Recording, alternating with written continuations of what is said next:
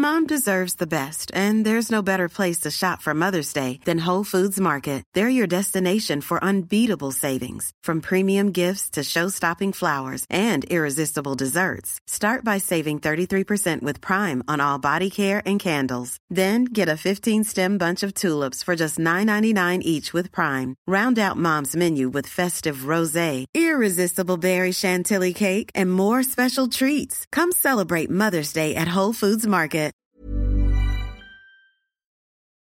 Jakob. Hej Esben. Ribe Tønder Ribe, Jakob. Ja. 176 øh, kilometer, 6,5 time på øh, grusvejene i det flade og forblæste Sønderjylland. Jeg har ikke tænkt på andet siden sidste uge. Jeg elsker de der cykelløb, Jacob. Man møder jo altid alle mulige mennesker, og det imponerer mig altid dem, der, der arrangerer de ja. der løb. Typisk er det jo cykelklubber, der tjener lidt til deres, øh, til deres klubkasse, men, men den her gang, der var det sådan set bare en familie på, på fire, der stod bag. Nå. Øh, og jeg synes bare, det er jo smukt at give andre sådan nogle, øh, sådan nogle oplevelser. Ja, hvor mange var I, der kørte det? Ja, måske 150 eller sådan noget. Okay. Ja. Men selvom man har cykelhjelm på, Jacob, så smider man jo ikke den kasket, hvor på der står øh, politisk redaktør. Det er jo det. Eller det gør jeg i hvert fald ikke. Og det her, det var jo et cykelløb ud i det, man kalder udkants Danmark. Ja. Og det siger jeg ikke som sådan en øh, københavnersnud, for jeg er jo selv fra udkants Danmark. Bare Det ikke øh, Sønderjylland, men, men Sydsjælland. Og der gælder lidt det samme vilkår. Ikke? Du kører igennem nogle, nogle meget smukke og til synligheden også sådan meget velfungerende mm. provinsbyer. Men du kører altså også gennem steder, hvor tingene er ved at falde sammen. Ja, Sådan helt okay. bogstaveligt talt. Altså den der følelse af ensomhed, der efterlader en, når du kører forbi en øh, sådan sammenstyrtet lade, ikke? hvor, hvor taget er styrtet sammen. Det, det er, altså som bare står over for lov at forfalde. Og den tanke, jeg ligesom fik, da jeg kørte derude, det var, at når vi taler om den der med en politisk strategi mm. for, for udkants Danmark, så, så altså hvis forestillingen er, at hver en lille by og hver en lille flække kan blive sådan levende og vibrerende, så tager man fejl, og så tror jeg, man, så tror jeg aldrig nogensinde, man, man egentlig mm. lykkes med det. Det indbefatter en, en prioritering. Altså der er simpelthen noget, der skal, der skal også skal vælges fra at sige, det her, det, det her det får vi ikke flyttet på. Ja. Øh, det var, det var det, det, den oplevelse der, den, den, eller konklusion, den kom jeg også i, i mål med. Du mener ikke, at øh, tre akademikere fra Dansk Sprognævn kan, kan redde nogle af de flækker, du kørte igennem? Nej, altså det, det, det, og det kommer heller ikke, øh, altså, men det er bare det der med, okay, der er nogle byer, som vil blomstre, og så mm. er der nogen, der, der vil hindø, ikke? Mm. Nå, men jeg, det Nå, hvor, lang- øh, øh, øh, hvor, hvor, hvor, hvor lang tid tog det? 6,5 timer, 6,5 timer. 27 Nå, det, det sagde du. Ja, okay. så jeg holdt planen. Hold da op, mand. Mm. Sindssygt. Jeg ved ikke, hvem det cykelløb øh, Nej. i, den her, i den her omgang. Der er nye løb i, øh, i horisonten. Oh, det okay, har jo ja, været øh, endnu en begivenhedsrig uge i politik. Ja, det må man sige. Der har været en spørgetime med statsministeren i Folketingssalen, og nogle gange så kan det være en lidt tam affære. Ja. Men den her gang, der var der meget på spil. Ja, der var gang i den. Mange interessante ting, ideologiske konfrontationer og også nogle vigtige parlamentariske forskydninger, man skal, ja. man skal holde øje med. Ja, den, den skal vi dykke ned i. Og så skal vi jo tale om det, vi vel godt nu kan begynde at kalde Jon Steffensen-sagen. Ja. Øh, den er jo også blevet sådan en fremkælderviske, lidt for hvad Moderaterne egentlig er for et parti. Come on, som Lars Løkke siger. Ja. Og så skal vi øh, tale om, at øh, Joe Biden har gjort det klart, som jo længe har været åbenlyst, nemlig at han stiller op igen til det amerikanske præsidentvalg. Folks, let's finish the job. Ja, præcis. Det er dagens orden, Jakob. Fedt. Velkommen til DKP.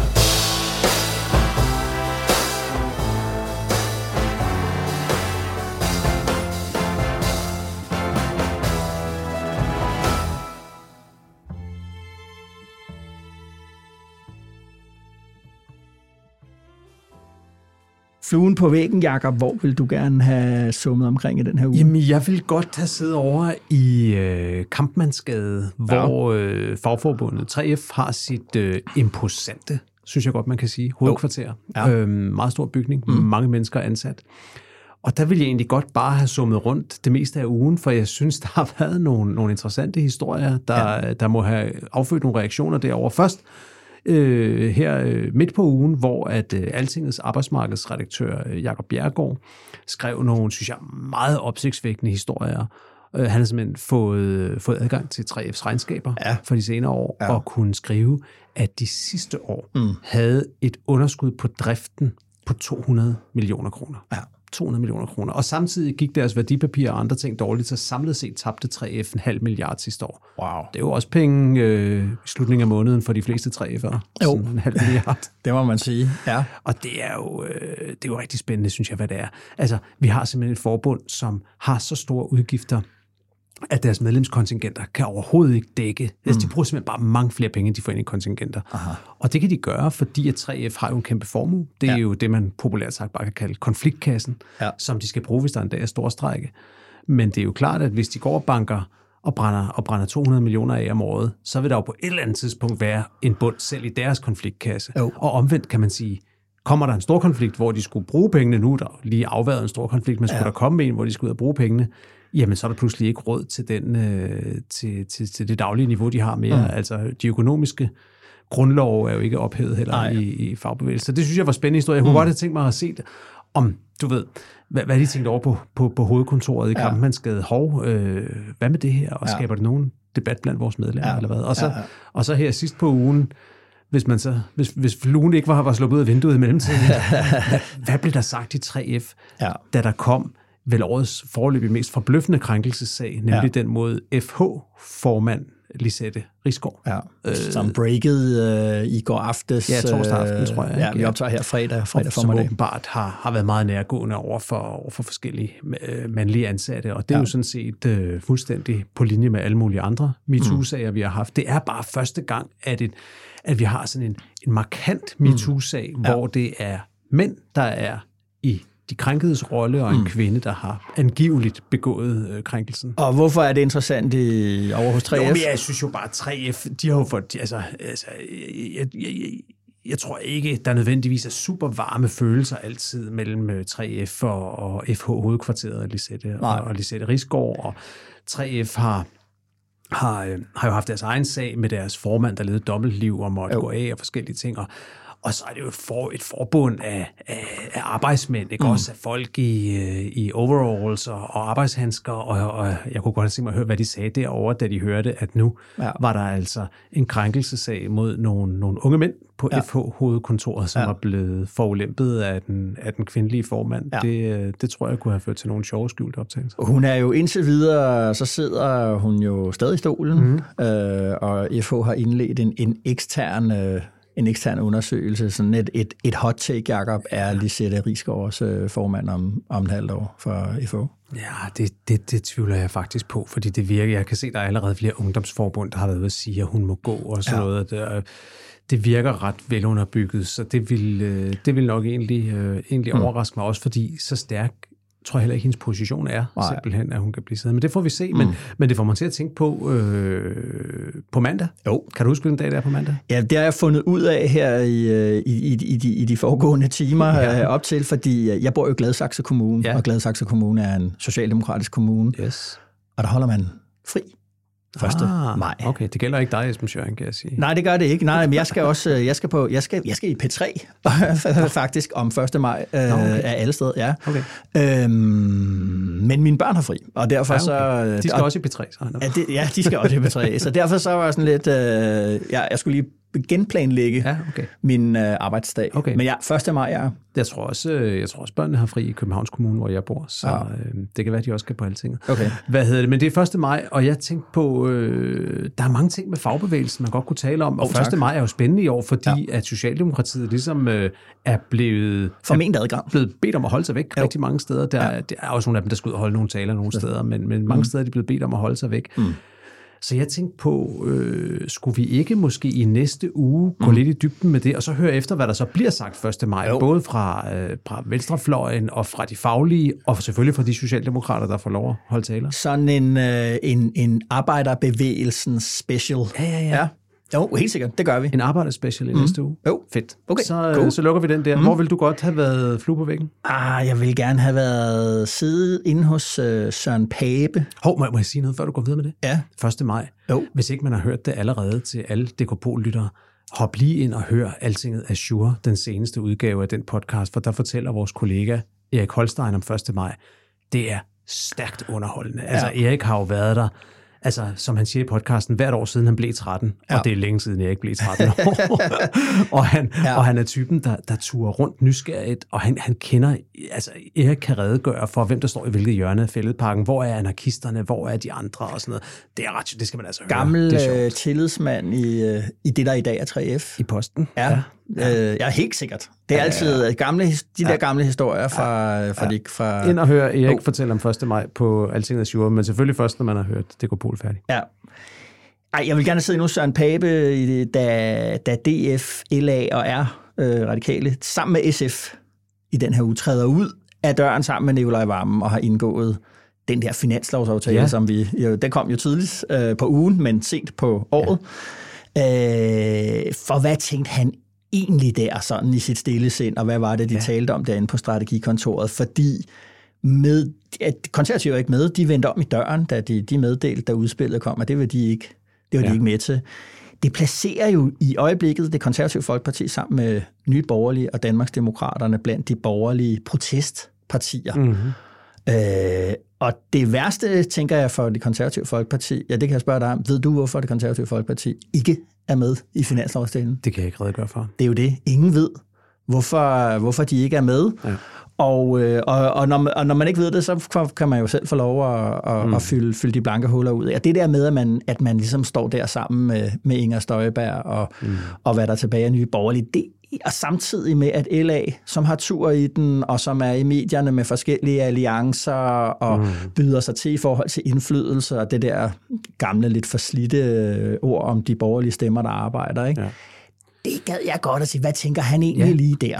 Altså den diskussion, der vil bør være på det konservative formandskontor, det er, står vi midt i et systemskifte, ja. eller vender blå blok tilbage på et tidspunkt. Fordi hvis man tror, at blå blok, ja. vi er i en lille pause, der er mm. trykket på pauseknappen, mm. lige om lidt, så, så vender virkeligheden tilbage mm. til de gode gamle dage, blå ja. blok er tilbage, så kan det jo være fornuftigt nok at stå der som dem, der har været blå bloks trofaste konsekvente forsvarer hele tiden, men hvis man tror på, at Blå Blok ikke vender tilbage mm. i morgen, så er det sværere. Jeg vil selv sige det første tilfælde, ja, fordi det der er jo det spørgsmål, man skal stille sig selv i den tilbageblevende Blå Blok, det er, hvem er det, der får lov at omfavne Venstre på vej mm. tilbage?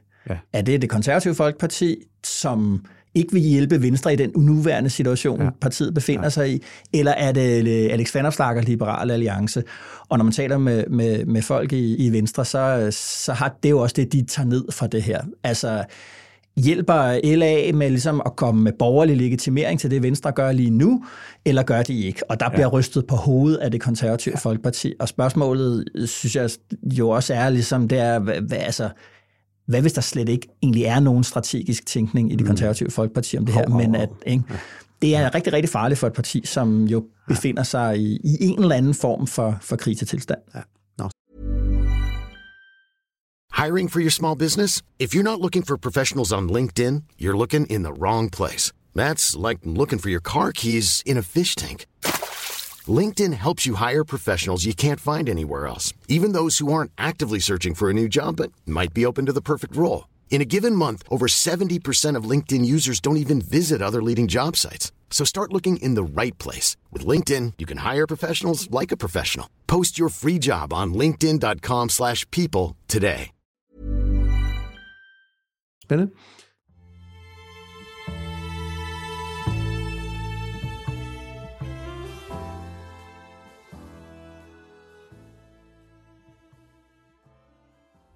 Jeg har her set mandag aften, hvor jeg er kommet hjem fra et udenrigsministermøde i Luxembourg, haft et møde med folketingsmedlem Jon Steffensen, sammen med vores partisekretær Kirsten Munk og gruppeformand Henrik Fransen. Og baggrunden for det her møde, den kender I godt. Det er det forhold, der har været fremme i medierne, en korrespondence mellem Jon Steffensen og et ganske ungt medlem af Unge Moderater. Ja, jeg, er det ikke en lidt sjov måde, Lars Lykke udtaler Jon Steffensens øh, navn på? Jo, men det er også svært, hvis man udtaler det hurtigt. Ja. Jon Steffensen. Steffensen. Ja. Nå, ja. men uh, Jon Steffensen, Moderaternes uh, kulturordfører, er igen igen blevet sin egen uh, skandalehistorie. Uh, den her gang der handler det ikke om uh, dokumentfalsk og nøgenbilleder i hans tid som teaterdirektør, men om upassende beskeder, han som uh, fremtrædende medlem af Moderaterne har sendt til et 19-årigt kvindeligt medlem af Moderaterne. Ja. Blandt andet den besked, og jeg citerer, du virker klog og smuk med den lækreste krop, citat slut. Yes. Det har fået Ungdomspartiet i Moderaterne til at kræve hans afgang, og det spørgsmål skulle have været afklaret i tirsdags med partiets ledelse, men det finder så sted der meget sent mandag aften. Da Lykke, Lykke kommer hjem fra et udenrigsministermøde i Luxembourg, som Øh, ja, han siger i videoen. Præcis. Og så sætter han sig sammen med partisekretæren mm-hmm. og gruppeformanden for Folketingsgruppen, og Jon Steffensen. Ja. Steffensen. Se, der kan man se. Ja. Det er ikke slemt at sige. Nej, Og, og, og, og så fikser de den. Ja, og så er det, han klokken halv et om natten ja. lægger den her øh, video på, på Facebook, hvor der jo ikke er nogen journalister, der kan stille øh, spørgsmål og sådan noget. Og der fortæller han, at Jon Steffensen har fået overlov, øh, Taget- taget overlov øh, resten af folketingsåret. Ja. Og øh, den video, Jacob, den har du skrevet øh, en hel analyse af, som lige nu ligger og topper vores, øh, vores mest læste liste. Øh, hvor, hvorfor en hel analyse på, på de der 3,5 minutter? Men det er fordi, jeg synes, det er mere end en, end en MeToo-sag. Jeg synes, det er en sag, som, øh, som kan bruges til at finde ud af, Ja. hvilken slags parti Moderaterne er. Mm. Fordi en af de ting, som, øh, som vi af gode grunde ikke ved rigtig af Moderaterne endnu, det er, ender det som et, øh, et, et helt klassisk parti med Ja. nogle vedtægter og nogle forretningsgange og en hel, og et, et, bagland, der kan mene ja. noget og sådan noget, eller er det mest Lars Løkkes personlige projekt? Mm. Og der synes jeg, at denne her sag, den, øh, den kan bruges til at, øh, at få en idé om, hvilken af de to dele det er. Ja. Og øh, okay, spoiler alert, det er nok mest det sidste, jo. hvis man skal tro Jon Steffensen-sagen. Ja. Fordi, fordi det, der sker, jeg, jeg satte mig faktisk ned og læste vedtægterne, og Moderaterne har faktisk ret præcise vedtægter. Mm-hmm. For eksempel står der, at man skal respektere deres code of conduct, deres ja. adfærdskodex, ja. for overhovedet at blive medlem. Mm-hmm. Der står også, hvem det er, der ekskluderer, hvis man ikke respekterer dem. Det er hovedbestyrelsen. Som det man har plejer mulighed ja. for høring. Ja. Og så læste jeg også det der Code of Conduct, og det er ret præcist. Der mm. står en hel masse ting, man må og ikke må. Der står mm. nærmest, hvem der må have sex med hvem, ikke med nogen under 18. Dog, hvis du selv er under 18, må du godt, hvis du er over den seksuelle lavalder. Der, det er meget præcise regler. Okay, ja. Men med håndhævelse, der står, det øh, tager ledelsen så stilling til, og det er sådan lidt uklart, hvad er ledelsen så? Men det er jo det, vi fik svar på her. Ja. Hvad er ledelsen? Ja. Ledelsen, det er dem, Lars Løkke sætter sig med, når han kommer hjem fra udenrigsministermødet Ja. i Luxembourg. Ja. I- Det, videoen virkede til at være optaget hjemme i privaten. Jeg ved ikke, om det er der, de har holdt mødet også. Mm. Men, men, men det viste sig at være ledelsen her. Mm. Ikke? Og, øhm, og den måde, de håndterede det på, det var jo en helt, helt klassisk Lars Løkke-løsning, mm. hvor at argumenterne ligesom blev tilpasset til det, der var den konklusion, de skulle passe til. Ja. Ja, skal, vi, ikke- skal vi ikke lige høre det centrale, det centrale argument, Jacob? Jo, det er sjovt. Ja, det kommer, øh, det kommer her. Og der er ingen tvivl om, at den her korrespondence, det er ud over de grænser, vi trækker i Moderaterne. Hvis det var en isoleret ting, hvis det hele kunne indskrænkes til alene et spørgsmål om den dialog, så ville vores reaktion have været den, at vi vil sige, det er i strid med vores code of conduct, det er i strid med vores samarbejdspolitik. her er der en alvorlig advarsel, her trækker vi grænsen, gør det igen, så er det ud. Så vi sanktionerede det med at tage ordførerskaber og andet fra Jon for at sætte et eksempel. Men det kan ikke isoleres til det. Fordi alle, der har fulgt den offentlige debat, ved også, at der har været andre ting fremme. Og derfor er vi nødt til at gøre noget andet. Vi skal have ro på. Vi skal have ro på, øh, skal have ro på. Altså, øh, argumentet er, hvis det her var første gang, Hvis det bare havde været en enkelt gang, en enkelt gang, så skulle han have en advarsel. Han skulle have vide, det går ikke, kammerat. Mm. Han skulle have vide, næste gang er det ud. ja. ingen ordførerskaber Ingen længere. ordførerskaber. Nej. Men, Men det er, jo ikke, det er jo ikke kun én gang, nej, så nu skal vi have ro på. ja. nu skal vi have ro på, og nu skal vi gøre noget helt andet. Nu skal vi gøre noget helt andet. Ja. Ja. Jon skal på benene igen jo. Ja. Det er, det er ret vildt. Det, det er magic.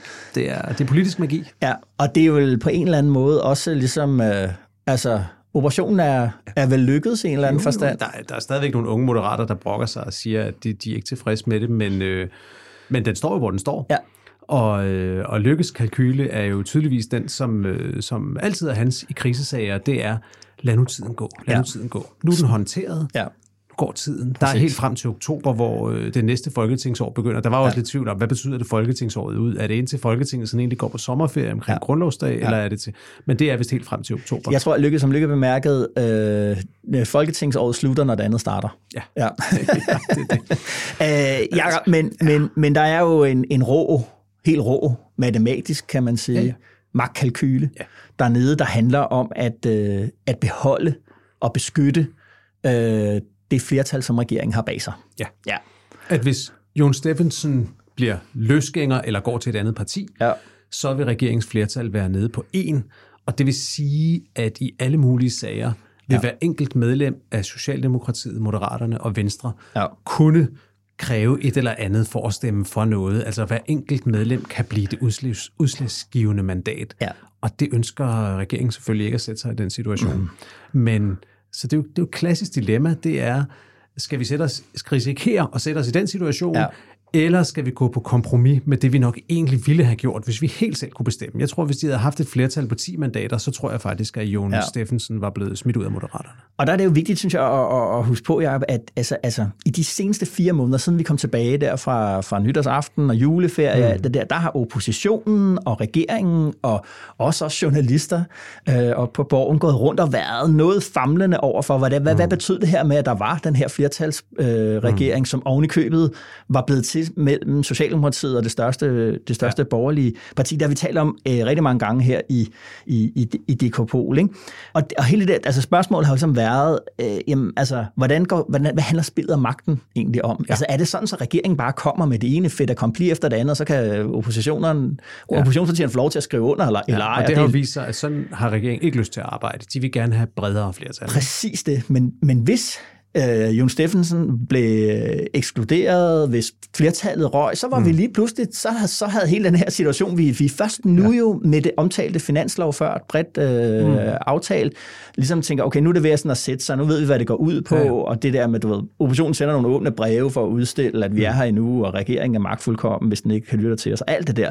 Men så vender vi jo lige pludselig tilbage til det, til, til sådan som tingene plejer at være, en mindretalsregering, der skal ud og skaffe et mandatflertal for, sin, for sine beslutninger. Og så, og så en sidste ting, man kan sige om den der Jon Steffensen-sag. Vi kan jo ikke vide, om det er det alene, men der kom jo en interessant øh, opinionsmåling for, for DR og Præcis. Altinget i denne her uge. Præcis. Og den viste for første gang, at Moderaterne nu også Præcis. øh, taber opbakning. Ja. Socialdemokratiet og Venstre har gjort det lige siden regeringen blev dannet, mm. men nu begynder Moderaterne også at tabe flyvehøjde. Og det betyder, at regeringen samlet set, tror jeg, hvis der var, hvis der var valg i morgen ifølge Opinion, ville få noget, der ligner 66 mandater. Ja.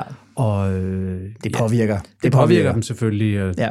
og, og betyder også, at, et, at, at regeringen på en eller anden måde kommer til at holde endnu længere, end den måske ellers ville have gjort, fordi lige nu er der ikke nogen af dem, der skal nyde noget. noget. Nej, så det er også det der med, at, at jeg tænker, ligesom, altså grunden til, at Moderaterne overhovedet er med i den her regering, det var jo, fordi de kunne sikre flertallet. Ja. Øh, og, og derfor så er vi jo inde ligesom også ved, ved, ved, ved kernen af, hvorfor Moderaterne ligesom er blevet det parti, det er blevet øh, i dag.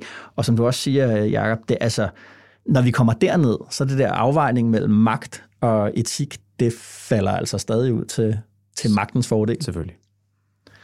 Jacob, skal vi ikke øh, tage en, øh, en kort pause, og så vende tilbage med et, øh, et ordentligt langt segment om, øh, om spørgetimen? Jo, lad os gøre det.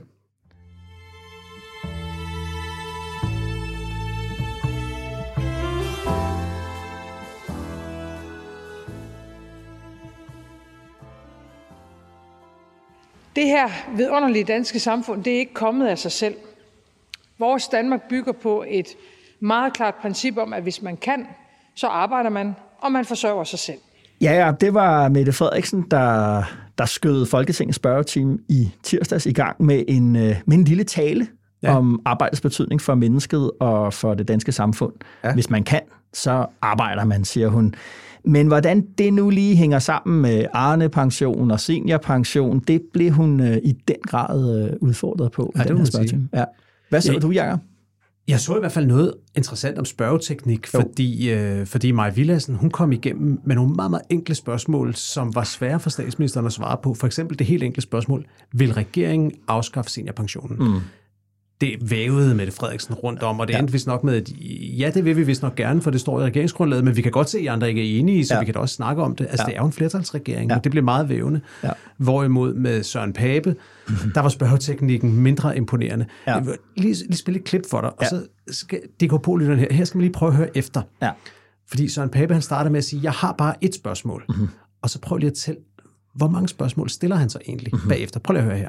Jeg har bare et spørgsmål til statsministeren. Hvem er det, der skal tage sig af vores gamle mennesker på plejehjem om frem, i fremtiden? Hvem skal tage sig af vores unge på, øh, og gamle på sygehusen, der skal tage blodprøver? Hvem skal passe vores børn i daginstitutioner? Hvem skal undervise vores børn i folkeskolen? Det eneste, de vil, det er en tilbagetrækningsordning efter den anden. Hvordan er det, vi sikrer at skabe nogle reformer, hvor vi får flere på arbejdsmarkedet? Man skal jo have mod til det. Ikke sådan et pullerværk, som regeringen har gang i. Ja. Talte, du, talte du efter? Ja, Ding, Ja. ding, fem ding. spørgsmål, Fem spørgsmål. og på en eller anden måde ingen spørgsmål. Og så slutter han af, det har vi så skåret ud her, for det ikke skulle blive alt for langt, men efter de fem spørgsmål, så holder han så en lang, et langt indlæg om, hvad han egentlig selv mener. Ja. Og det, der sker ved det, det er jo, at Mette Frederiksen altså stiller sig glad op og slikker sig om munden og sender den lige tilbage i hovedet på Søren Pape, fordi når man får fem spørgsmål plus en politisk forelæsning, så Ja. ja. kan man jo bare svare på lige, hvad man har lyst til, og det gør hun så. Ja. Og det er apropos øh, spørgsmål om strategi hos, ja. hos det konservative ja. Folkeparti.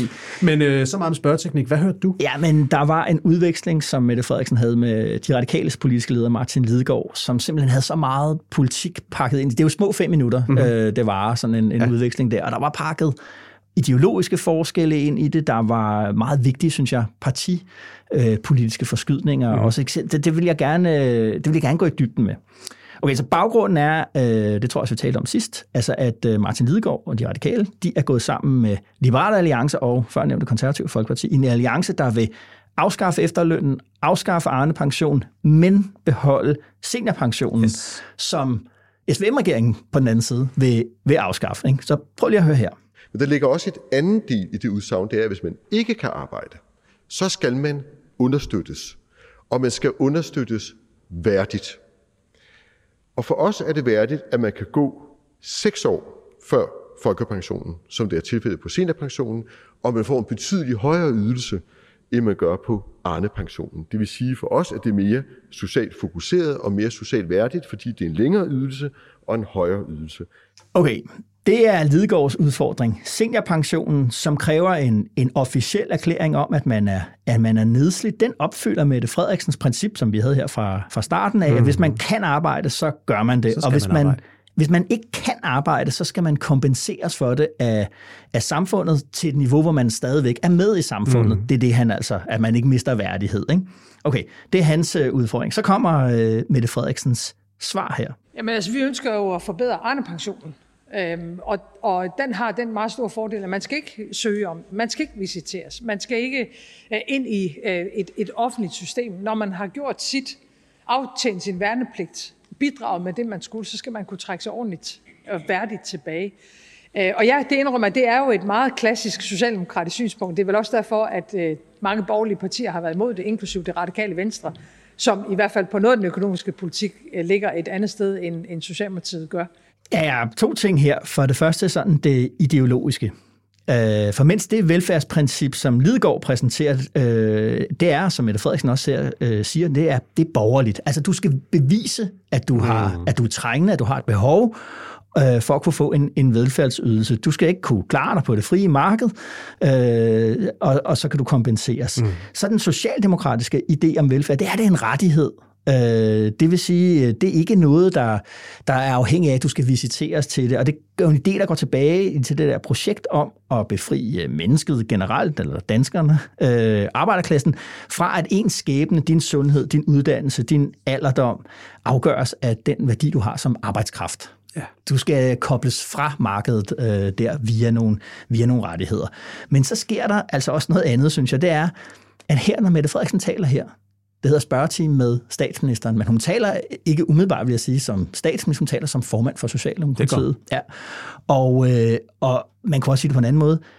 Lige her, der melder hun Venstre og Moderaterne ind i øh, Socialdemokratiet, fordi hun jo står og taler som statsminister for hele regeringen. Og Venstre og Moderaterne, de er jo enige med det, Lidegaard siger. Ja, det det. Altså, øh, det er jo borgerlige partier, der, der vil ansige, ligesom, jamen selvfølgelig skal der være velfærdsydelser, øh, men man skal bare kunne bevise, at man har be, behov for Det kan dem. du ikke? sige, de i princippet er enige i, men de er jo gået med i en regering på en præmis om, Ja. at nu skal det være den her såkaldte Arne Plus, der gælder, og som jo netop så er kendetegnet ved, at den både skal have en visitationselement, Ja. og at du skal kunne få automatisk adgang Ja. til den, hvis Ja. ja. du har været x antal år på, på arbejdsmarkedet. Ja. Så, så de er selvfølgelig i princippet enige, men de er jo gået med på denne her mere socialdemokratiske idé, kan man sige. Det er rigtigt, men det, men det jeg har tænkt ved det, det er, Altså også når hun refererer til vi i Socialdemokratiet, ja. det er sådan helt... Og det, der, jeg synes, der er bemærkelsesværdigt, det er, at lige så snart, at kriseretorikken er væk fra mm. regeringen, og mm. især Mette Frederiksen, så springer de der meget stærke ideologiske ja. forskelle frem. Ja. Og det synes jeg, det, det er altså noget, der sætter spørgsmålstegn ved. Altså, hvor længe kan Venstre holde til, ligesom ikke bare sådan at sige, ja, vi er gået på kompromis, og vi har accepteret Arne, mm. men at blive skrevet ind i sådan en, i en, i en ideologisk konfrontation mm. på Socialdemokratiets ja. side, ikke?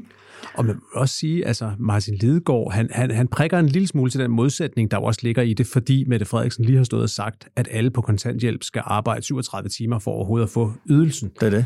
Som jo så øh, er noget lidt andet, end at øh, det bare er en automatisk rettighed. Det er i hvert fald en rettighed, du så skal, skal arbejde der øh, til, og så er det pludselig noget andet. Ja. Men, men det er sådan set ikke det, han bruger mest tid på. Han bruger mest tid på at byde sig til. Mm-hmm. Han siger, kære statsminister, ja. øh, vi, vi ser lidt anderledes på det, vi kan forstå, at I ser lidt anderledes på det, men vi vil rigtig gerne ind og tale med jer ja. om det. Kunne vi måske komme til det? Og det bekræfter hun jo, han byder sig til. Mm-hmm. Han er i gang med den lange, lange vil også sige, øh, slidsomme march op ad bjerget igen, efter at han frivilligt rullede ned ad bjerget ja. og rullede ud af regeringen i sidste øjeblik. Ikke? Nu vil han godt tilbage ind mm. og være med til at tage ansvar. Ikke? Men samtidig så, så synes jeg, at øh, han, han kan også gøre noget andet interessant, fordi et er ligesom, at du laver alliancer sådan i medierne mm. med, vi er sammen nu om en reformalliance, men når der ligesom bliver sat sådan en ideologisk overbygning på, ja. som der gør her, endda en konfrontation med Socialdemokratiets formand, hvor han markerer sig som borgerlig. Det siger hun jo også øh, selv. Mm. I, er, I er jo borgerlige på visse stræk af den, af den, økonomiske,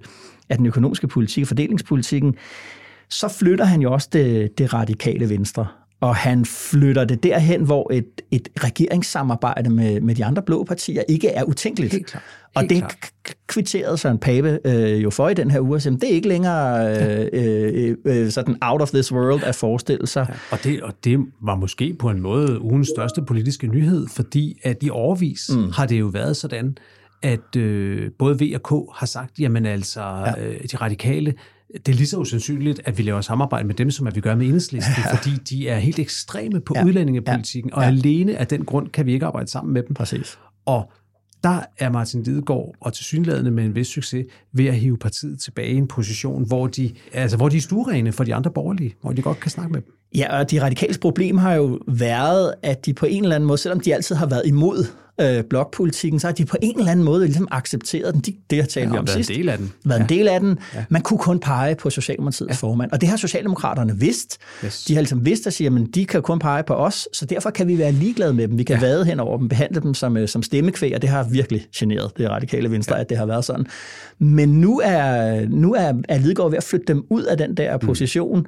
Øh, og, og, og jeg tænker bare, det er jo ligesom, der begynder de jo at tage konsekvensen af det opbrud, Mette Frederiksen selv har lavet i dansk politik. Det var hende, der sagde, at nu var blokpolitikken væk, nu skulle man lave en midterregering.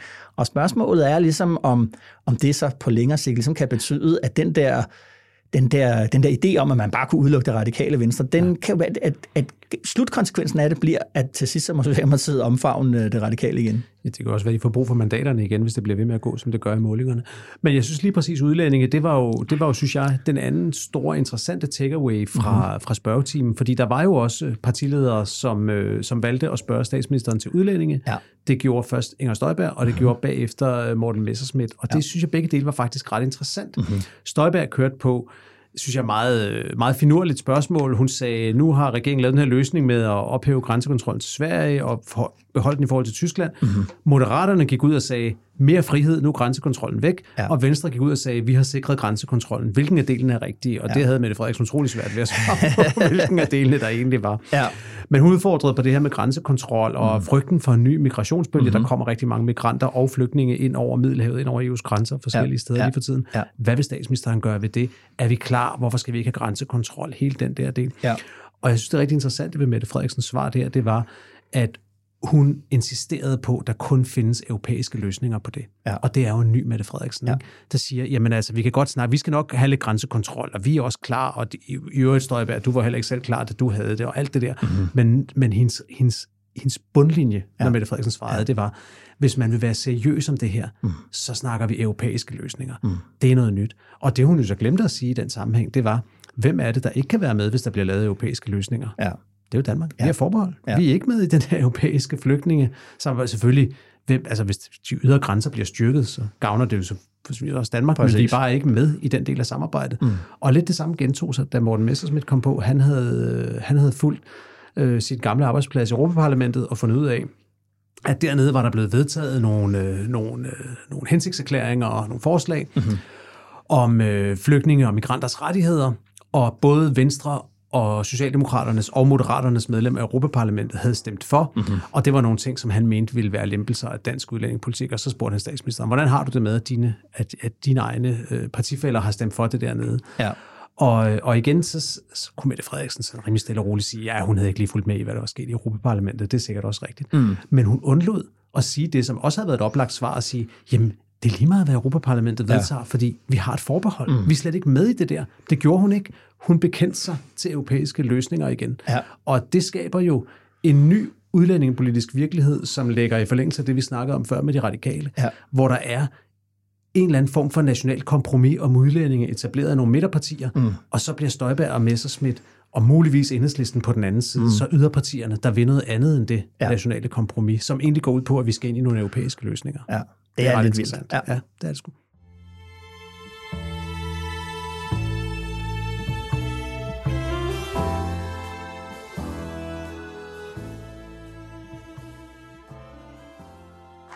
Folks, We made a lot of progress because of all of you. But there's more to do. So let's finish the job. I've long said it's never been a good bet to bet against America, and I can honestly say, as I stand here today, I've never been more optimistic about America's future. We're on the cusp of major change. We're creating jobs again. Manufacturing has come alive again. People can afford a decent health care. Towns that have been forgotten and left behind for dead are coming alive again because of you all and what we're doing. Now we've just got to keep it going. Finish the job. We just remember who we are. We are the United States of America. There's nothing, nothing, nothing beyond our capacity. Nothing. We're the United States of America. Ja. Let's finish the job. Ja. Det var Joe Biden, der annoncerede sit uh, kandidatur mm-hmm. til en anden runde som, uh, som præsident. Ja. 80 år. Ja han bliver, han bliver suverænt den ældste præsident ja. nogensinde. Det er han allerede, men han, bliver, ja, han, han topper den op. Mm-hmm. Øhm, der var mange interessante ting ved den tale, synes ja. jeg. Øhm, Udover at det jo er helt vildt, at det til synlædende er to, er to 80-årige, der skal, der skal kæmpe om, øh, om den post. Ikke? Ja. Øh, man kan starte med, hvor han holdt den hen. Ja. Han holdt den hos noget, der hed NABTU. Det er National nu skal jeg lige øh, være sikker på, at jeg siger det rigtigt, det er North America Trade Building Union. Mm-hmm. Han holdt det hos en fagforening, ja. altså hos øh, en del af USA's jo øvrigt kraftigt decimeret og stærkt svækket gennem mange år ja. fagforeninger. Men det her, det var en fagforeningstale. Det ja. var en fagforeningsmand, der gik op og holdt en tale, og ja. gennemsyrede hele talen, at vi skal finish the job, som man siger. Mm-hmm. Vi skal fortsætte genrejsningen mm-hmm. af mhm. USA's økonomi, og jeg gør det sammen med jer venner. Mm. Det, det er jer, der skal gøre det. Ja. Øh, det var interessant, synes jeg. Det politiske signal øh, i det, det er jo selvfølgelig også, at det er den.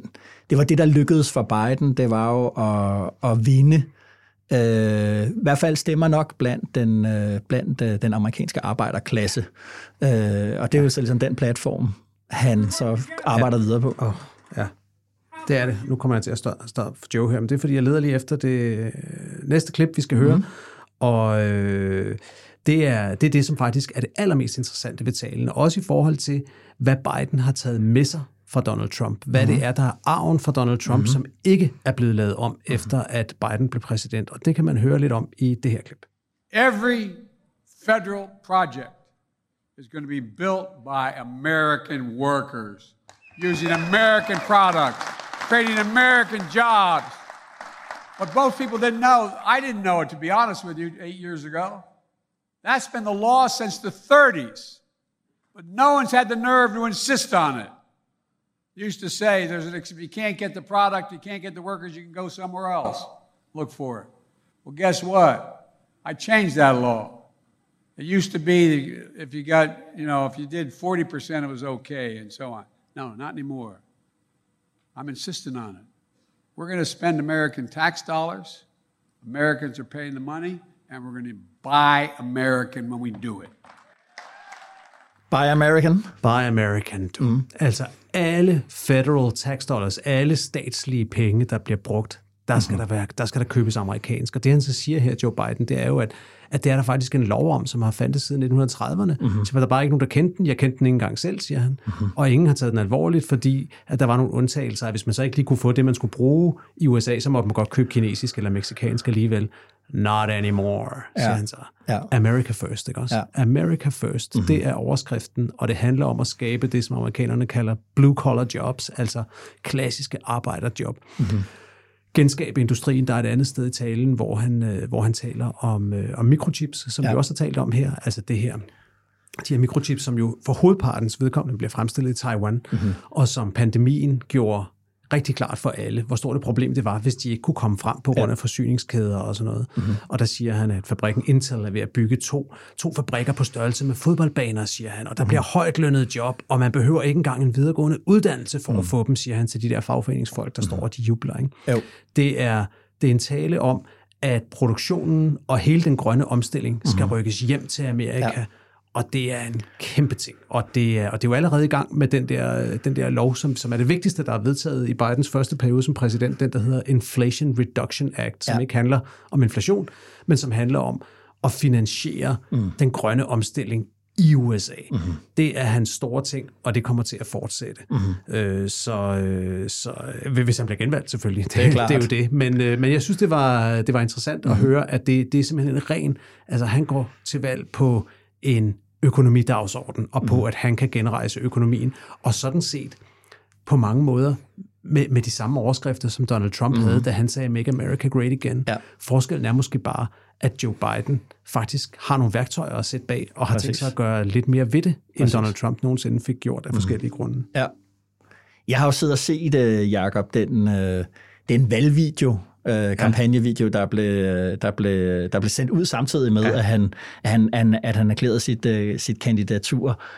Og, altså, det føles jo lidt skamfuldt, sådan som, uh, som politisk journalist, men jeg, jeg, er, en, jeg er simpelthen en sokker for amerikansk politisk uh, reklame. Det er fedt. Altså, det, altså, hvor godt det er lavet, ja. hvor effektfuldt det er lavet, hvor grebet man, man, man bliver mm. af det. Ikke?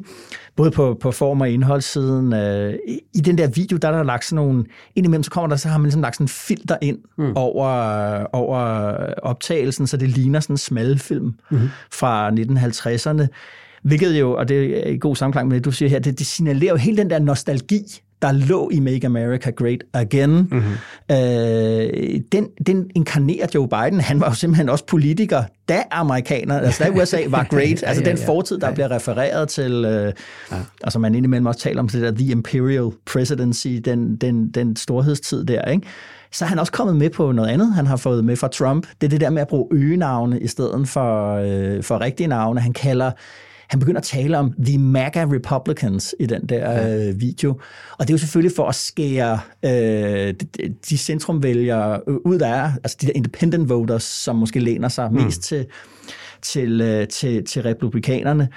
Øh, og så er der det der med hans alder, som selvfølgelig bliver mm. et tema, som de så har indfanget i det der let's finish the job. Altså det her med, at ja, ja, det er sidste omgang. Ja, det ja. er ligesom ja. det sidste skridt. Der er ikke et eller andet, ja. øh, en, en eller anden kæmpe stor vision på den anden ja. side. Det er ikke... Otte år det. som vicepræsident, fire ja. år som præsident, og altså har været... Sidste runde, ikke også? Ja, ja. præcis. Det er den sidste ja. runde af den, ja. af den gamle politiker, ja. ikke? Og så er der noget, så er noget... I det allerførste klip, vi spillede her, der er jo også noget interessant, fordi han taler om det her med, at altså, jeg, jeg har aldrig været mere optimistisk om USA's fremtid. Mm. Der er ikke noget, vi ikke kan opnå, hvis mm. vi står sammen og gør det. Det er den, det er den arke amerikanske fortælling. Fortællingen ja. om, at i morgen vil altid være bedre end i dag, og ja. det hele skal nok gå, og vi kan sammen kan vi, kan vi forbedre verden. Ja. Og det er jo en fortælling, som har haft trange kår, fordi mm. Donald Trump som den første præsident, tror jeg nogensinde i USA, gik til valg og vandt på den modsatte fortælling. Han ja. vandt på en undergangsfortælling. American Carnage. Ja, det er det blodbadet, øh, der har udfoldet sig, og, og, og, og, og der tror jeg, med, med det jeg kender til amerikanere, mm. at de ønsker sig mere hvad skal man sige, optimismefortællingen. Altså, The American Dream er en sindssygt stærk fortælling i ja. amerikansk selvbevidsthed, og ja. den præsident, der inkarnerer den mest, tror jeg, skaber sig nogle store fordele frem for, frem for den, der, der prøver at tale det hele ned. Og en sjov forskel til dansk politik, som jo øh, en valgkamp, der, hvor Socialdemokratiets slagord var, var, var trygt igennem usikre tider, eller ja. sikkert, sikkert igennem utrygge tider, jeg kan ikke huske, hvordan det, hvordan det præcist var, ja. men hvor der blev talt til bekymringerne og til det, det her med, at man skulle passe ja. på, og vi skulle værne, og så er der en helt anden, øh, og det er jo også en bare, ja, som du siger, en helt klassisk ja. forskel. Så man kan jo kigge på Joe Biden, og så kan man tænke på, hvordan øh, folketingsvalgkampen vil blive kørt øh, om nogle år herhjemme. En, en sidste pointe fra Bidens tale, som jeg blev mærke i, mm. som, øh, som bør, bør vække opmærksomhed på direktionsgangene i i en af verdens allerstørste virksomheder, og lige for tiden Danmarks suverænt største virksomhed, mm. Novo Nordisk, jo. som jo her for nylig blev større end Coca-Cola målt i, i børsværdi. Wow. De er gigastore, og ja. det er de jo blandt andet, fordi de har den der kæmpe insulinforretning, mm-hmm. diabetesmedicin, mm-hmm. og så har de jo det her nye fedmemiddel, ja. som simpelthen drøner der ud af mm. og tegner til at blive en kæmpe, kæmpe pengemaskine for mm-hmm. Novo. Mm-hmm. Men insulin diabetesmedicin er meget kontroversielt i USA, fordi det er så sindssygt dyrt. Mm-hmm. Og i talen, der, der minder Joe Biden de her øh, fagforeningsfolk om, som jo mange af dem har det helt inde på livet. Han spørger, hvor mange af jer kender nogen, der har sukkersyge, og man ja. kan ligesom mærke, at halvdelen af salen rækker, rækker arm i vejret. Og der minder han dem om, at han har fået indført en lov, der sætter loft over prisen på insulin mm-hmm. for ældre mennesker på den sociale ordning, der hedder Medicare, som er sådan en slags folkepension. Mm-hmm. Øhm, og så siger han, næste, i næste valgperiode, der vil jeg indføre det prisloft for alle amerikanere. Sæt prisloft over mm-hmm. insulinen. Mm-hmm. Og det er jo altså noget, der, der kommer til at have direkte indvirkning for, for, for Novo Nordisk, hvis, mm-hmm. øh, hvis, hvis der bliver lagt prisloft på, på insulinen. Så øh, på den måde er Danmark også en lille del af den amerikanske valgkamp.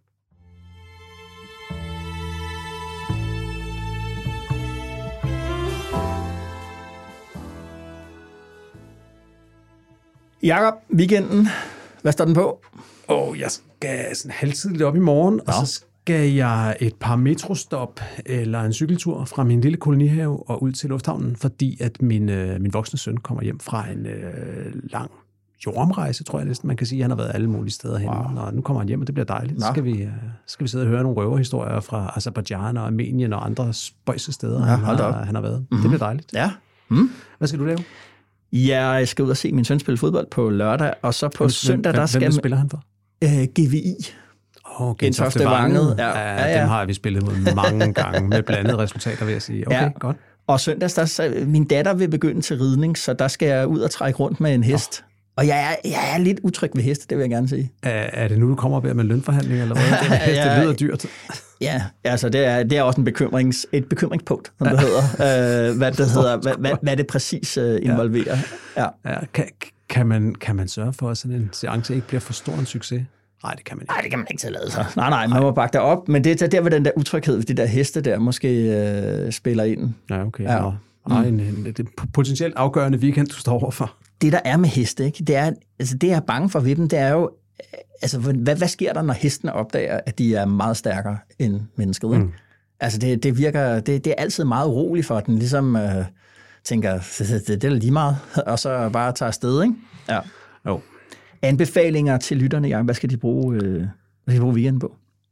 Um, jeg kommer med en øh, anbefaling på en ny serie, der ligger på Netflix. Jeg kan også se på sociale medier, at mange er gået, har kastet sig over den allerede. Mm-hmm. Det er en, øh, en ny serie, der hedder The Diplomat. Ja. Og det er øh, sådan en øh, rigtig amerikansk øh, politisk thriller, der handler om en øh, om en, øh, en diplomat, der kvindelig diplomat, amerikansk diplomat, der gør sig klar til at tage til Jalalabad for at blive øh, ambassadør der, mm-hmm. men i sidste øjeblik bliver hun, øh, får hun et opkald fra det hvide hus, at de vil godt have hende til London som ambassadør, fordi at øh, der er krise, og mm-hmm. der er lige et britisk øh, hangarskib, der er, blevet, der har været udsat for terrorangreb i golfen, og nu skal amerikanerne ligesom styre forholdet til britterne og til iranerne, som er de hovedmistænkte, og der sker en hel masse ting. Jo. Og hendes, for at gøre det ekstra spicy, så er hendes mand tidligere topdiplomat, og er den type, som øh, ikke blander sig helt udenom. Så det giver sådan en masse ekstra forviklinger. Det er en, øh, det er en effektiv serie, mm-hmm. som er sådan en blanding af, af West Wing i forhold til, at der nogle gange er meget lange replikker, og man skal holde ørerne lidt stive for at følge med i alt øh, det politiske spinarbejde, der foregår. Mm-hmm. Og samtidig har den også sådan lidt af den snappy øh, humor, som man kender fra sådan mere komedieagtige serier, som for eksempel den der, der hedder Veep, om, mm-hmm. øh, om den amerikanske øh, vicepræsident. Jeg tror, det er Julia Dreyfus, der spiller hovedrollen i den. Den er ret ja. sjov. Jo. Det her det er sådan et, et mix-up Så øh, måske, ikke, måske ikke den, der scorer allerhøjst på realismeskalaen, men effektiv politisk underholdning ja. For dekopolnørder, den, øh, den kan man godt lige bruge lidt tid på. Jo, jo. Mm.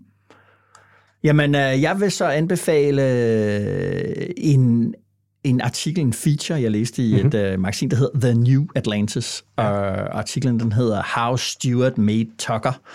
Øh, altså, hvordan det John Stewart, Stewart, vi taler om? Ja, hvordan han øh, frembragte øh, Tucker Carlson, den nyligt fyrede Tucker, øh, Tucker Carlson, mm-hmm. Øh, Fox, Fox TV-verden der. Artiklen den handler om, om tv øh, og tv's historie fra massemedier, vi alle sammen så på samme tid mm-hmm. øh, øh, og samme tidspunkter, til nu, hvor vi alle sammen render rundt med hver vores øh, lille videostream ja. i, i lommen. Den handler om, om, om gråzonen mellem politisk satire og politisk journalistik, og, og, og, og hele den der forandring af forretningsmodellerne bag øh, mm-hmm. journalistik, og hvad det betyder for, hvad det er for noget journalistik, vi, øh, mm-hmm. vi, vi, vi har. ikke Og, og sådan, altså, som titlen også siger, så handler det om, øh, hvordan John Stewart Show, The Daily Show, øh, som, ja. øh, som lytterne måske kan huske, øh, samtidig med, at det jo blandt andet var meget kraftigt vendt imod Fox News, øh, forfinede det der tv-format og den forretningsmodel, der som, som så har gjort Tucker Carlson til den der, Det der, det, der, politiske faktor, superstjerne. det, der var med John Stewart, det var jo, at, øh, at det lidt var en reaktion på nogle amerikanske mainstream-medier, som var blevet for indspiste med det politiske system. Ja.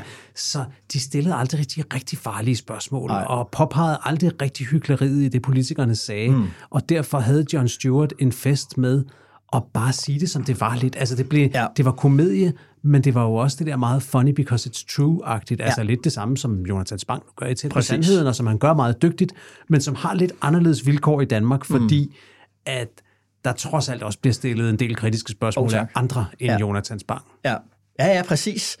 Øh, men pointen her er jo det der med, at, at, at det John Stewart samtidig gjorde, det var jo ligesom at, øh, at, at det der med at forædle et, et snævrere publikum, end det, ja. som massemedierne, de havde ligesom ja. alles øh, opmærksomhed, de gik og sigtede efter, og han kultiverede et, et, et følge.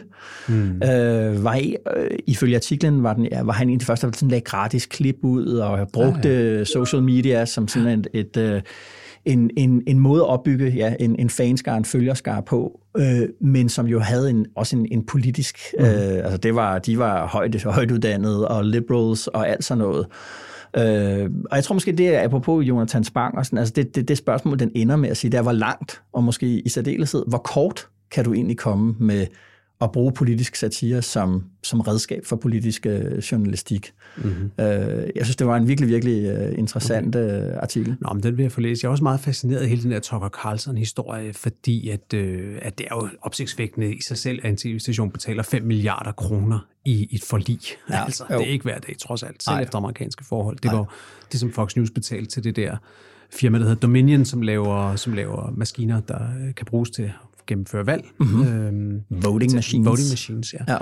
Og, og, og så er det jo så, efter at de så har betalt de 5 milliarder, har de så fyret Tucker Carlson på Ja. godt papir, angiveligt fordi, at der lå sms'er og beskeder, som helt klart indikerede, at han var fuldstændig klar over, hvor løgnagtigt det var, det han fortalte sine, Ja. sine Altså, at valget havde været, at valget havde været, var falsk, var et at der, bedrag. var, at der var valgbedrag, og at øh, Ja. Donald Trump skulle have vundet. Og det er derfor, det der Dominion har lagt sag an, det er fordi, det, at- at det blev, ja. Hvad kan man sige, ja. falsk markedsføring på. Ja. deres vegne. Ja. Og det bliver så interessant at se, hvor han bevæger sig hen nu. Jeg kan se, at han har allerede lagt et enkelt klip ud på sociale medier, Tucker Carlson, sådan i egen ret, Mhm. mm-hmm. hvor han fortsætter samme linje, og, og selvfølgelig siger, at han står for den eneste sandhed, der findes, og ingen andre tør at sige det. Mhm. Mm-hmm. Men det, der er med ham, og som synes jeg gør ham vildere, end faktisk alle de andre Fox-værter, der har været før, Sean Hannity og nogle af de andre. Bill O'Reilly. Ja, Bill ja. O'Reilly, som jo, som jo hver, hver for sig har været, har været markante personligheder, men det, der gør Tucker Carlson specielt, det er jo, at han, han overtager russiske talking points. Ja. Han kører den russiske linje i Ukrainekrigen. Han siger, mm. at det er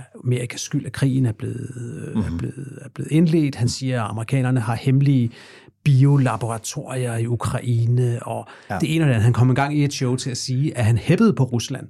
Og der, øh, der sluttede han så showet af lidt senere med at sige, at tidligere i det her program sagde jeg, at jeg hæppede på Rusland. Det var selvfølgelig bare en joke. Jeg hæpper kun på Amerika, siger han så. Men mm. altså, der har han fået at vide i Øresneglen det der, det var for langt ven. Ja. Men Rusland har mistet med fyringen af Tucker Carlson ja. deres vigtigste propaganda-agent ja. i, i USA. Hvad gør han nu? Mm-hmm. Og Er der nogen nye, der samler ham op, eller får han, får han en, en ny platform? Det bliver spændende at følge. Mm. Helt bestemt. Jakob, det var den her uge. Næste, næste fredag, der vender vi tilbage med, med en arbejderbevægelse special. Øh, 1. maj taler Lisette Rigsgaard, forholdet til Socialdemokratiet. Vi fejrer simpelthen, vi fejrer simpelthen den sidste bededag som helligdag med at gå ned i 1. maj og farbevægelsen. Det Ja. er der noget svung over, synes jeg. Det, det, det synes jeg. Tak for i dag. Tak for det. Og også tak til dig derude med DK Pol i ørene. Det er vi som altid uendeligt taknemmelige for. Maja Sofie Simonsen, hun producerede denne episode af DK Pol, og vi spillede klip fra Folketingets TV, Lars Løkke Rasmussens Facebook-profil og, øh, og YouTube. Mit navn er Esben Schøring, og jeg er politisk redaktør her på Alting. Jeg ønsker dig og dine en god weekend og god vind.